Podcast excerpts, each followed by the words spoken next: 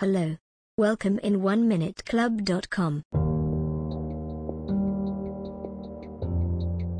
प्रश्न, मानचित्र क्या होता है उत्तर, मानचित्र किसी जानकारी के लिए पैमाने के माध्यम से खींचा गया चित्र है मानचित्र संबंधित जानकारी को प्रतीकों, दिशाओं व दूरी के माध्यम से प्रत्यक्ष चित्र दिखाता है अर्थात पृथ्वी की सतह पर इसके किसी भी भाग का पैमाने के माध्यम से चपटी सतह पर खींचा गया चित्र है, जिस मानचित्र में पृथ्वी के भौतिक उच्चाउचों को घेरा जाता है, उन्हें भौतिक मानचित्र कहते हैं, तथा जिसमें पृथ्वी के महाद्वीपों के देश, राज्य, नगर, गाँव आदि को दर्शाया जाता है, उन्हें राजनीतिक मानचित्र कहते हैं।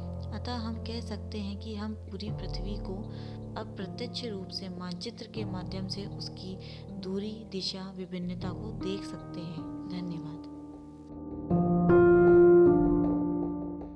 Hello. Welcome in 1minuteclub.com. प्रश्न द्रव्यमान संचलन क्या है उत्तर भौतिक रासायनिक प्राणी वर्गीय एवं जैव रासायनिक अपक्षय द्वारा विघटित एवं विखंडित शैल अपशिष्टों का सामूहिक रूप से निम्न ढाल की ओर संचलन होना द्रव्यमान संचलन कहलाता है।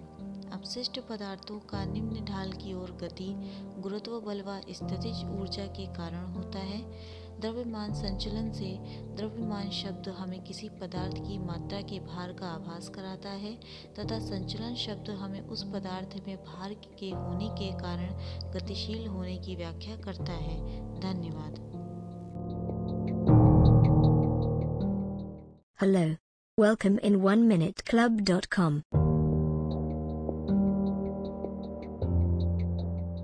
प्रश्न पारितंत्र क्या है उत्तर, पृथ्वी के पर्यावरण में होने वाली सभी प्रकार की अननोन क्रिया एक तंत्र के रूप में चलती हैं। एक प्रकार से यह सभी जीवधारियों के लिए व्यवस्थित तंत्र का जाल बिछा रहता है, जिसमें वे सभी अपनी आवश्यकताओं के अनुसार आदान प्रदान करते हैं। अर्थात, वह तंत्र जिसमें समस्त जीवधारी आपस में एक दूसरे के साथ तथा पर्यावरण के उन भौतिक एवं रासायनिक कारकों के साथ परस्पर क्रिया करते हैं, जिसमें वे निवास करते हैं। यह सुव्यवस्थित पारितंत्र ऊर्जा और पदार्थ के स्थानांतर द्वारा संबद्ध है धन्यवाद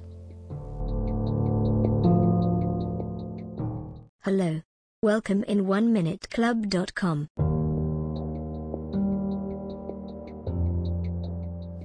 प्रश्न ज्वालामुखी क्रिया से क्या तात्पर्य है उत्तर ज्वालामुखी से तात्पर्य उस छिद्र अथवा दरार से है जिससे लावा आदि पदार्थ बाहर निकलते हैं, परंतु ज्वालामुखी क्रिया का संबंध उससे निकलने वाले पदार्थों के बाहर प्रकट होने से है।